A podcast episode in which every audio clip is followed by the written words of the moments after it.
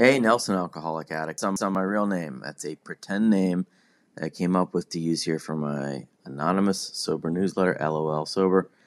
I was driving near my house the other day when a car rushed in front of me and began to merge from two lanes down into one. And then the driver hesitated and we both hit the brakes and we both drove 20 miles per hour, kind of paralyzed by what the other car was going to do. I thought I was going to surge ahead.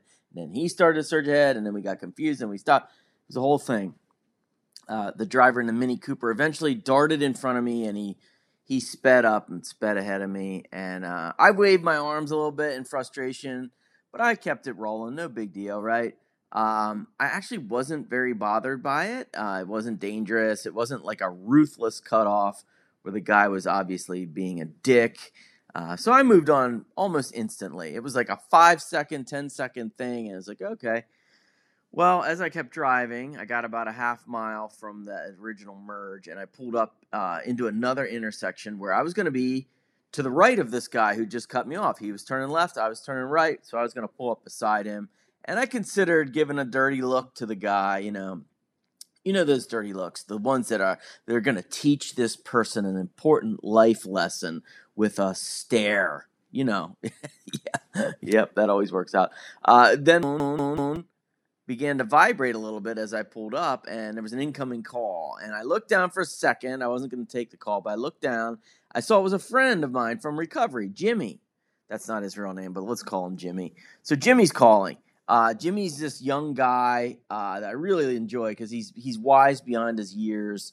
He works a really good program. He's one of those guys who you see at a meeting and you're really hoping. I hope he raises his hand. I hope he shares because he always has something valuable to say. And when his name pops up on my phone or I call him, I always feel a little warmer inside because he's just like a great dude. Uh, very chill, very serene. He's the exact kind of guy that somebody like me needs in his life. So I really like him.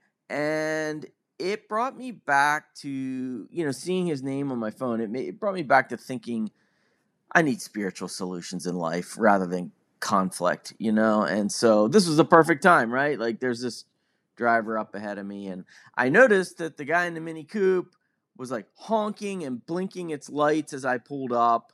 And I could see the guy put his window down and was making hand motions at me. And I thought, oh no, this guy is like spoiling for a fight.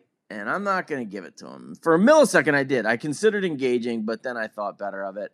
Uh, who cares, right? Like, big deal. So I pulled up to the light, I turned right, and I moved on with my day and a lot of it was because I saw that reminder. Uh, you know, I saw Jimmy's phone, his name on my phone, and it's just my reminder of like, what am I trying for in life? It's not, it's not road rage incidents, right? Um, about five minutes later, I pulled ahead. I left the guy in a Mini Coupe behind me, out of my life forever, hopefully, and I pulled into the gym parking lot and uh, turned the car off. I listened to the voicemail from Jimmy, and it went something like this: "Hey, man, it's Jimmy. I hope you're well. I'm just calling to apologize for cutting you off in a Mini Cooper a few minutes ago. and uh, whole time calling me, and I had a good old laugh in the parking lot. And I texted him that I got his voicemail, that he didn't really need to apologize. That was a nothing burger. And I told him to have a great day. And did I maybe end the text by telling him, hey, no worries, but you do seem like a shitty driver? Maybe I did. Maybe, maybe I didn't. Thanks for letting me share.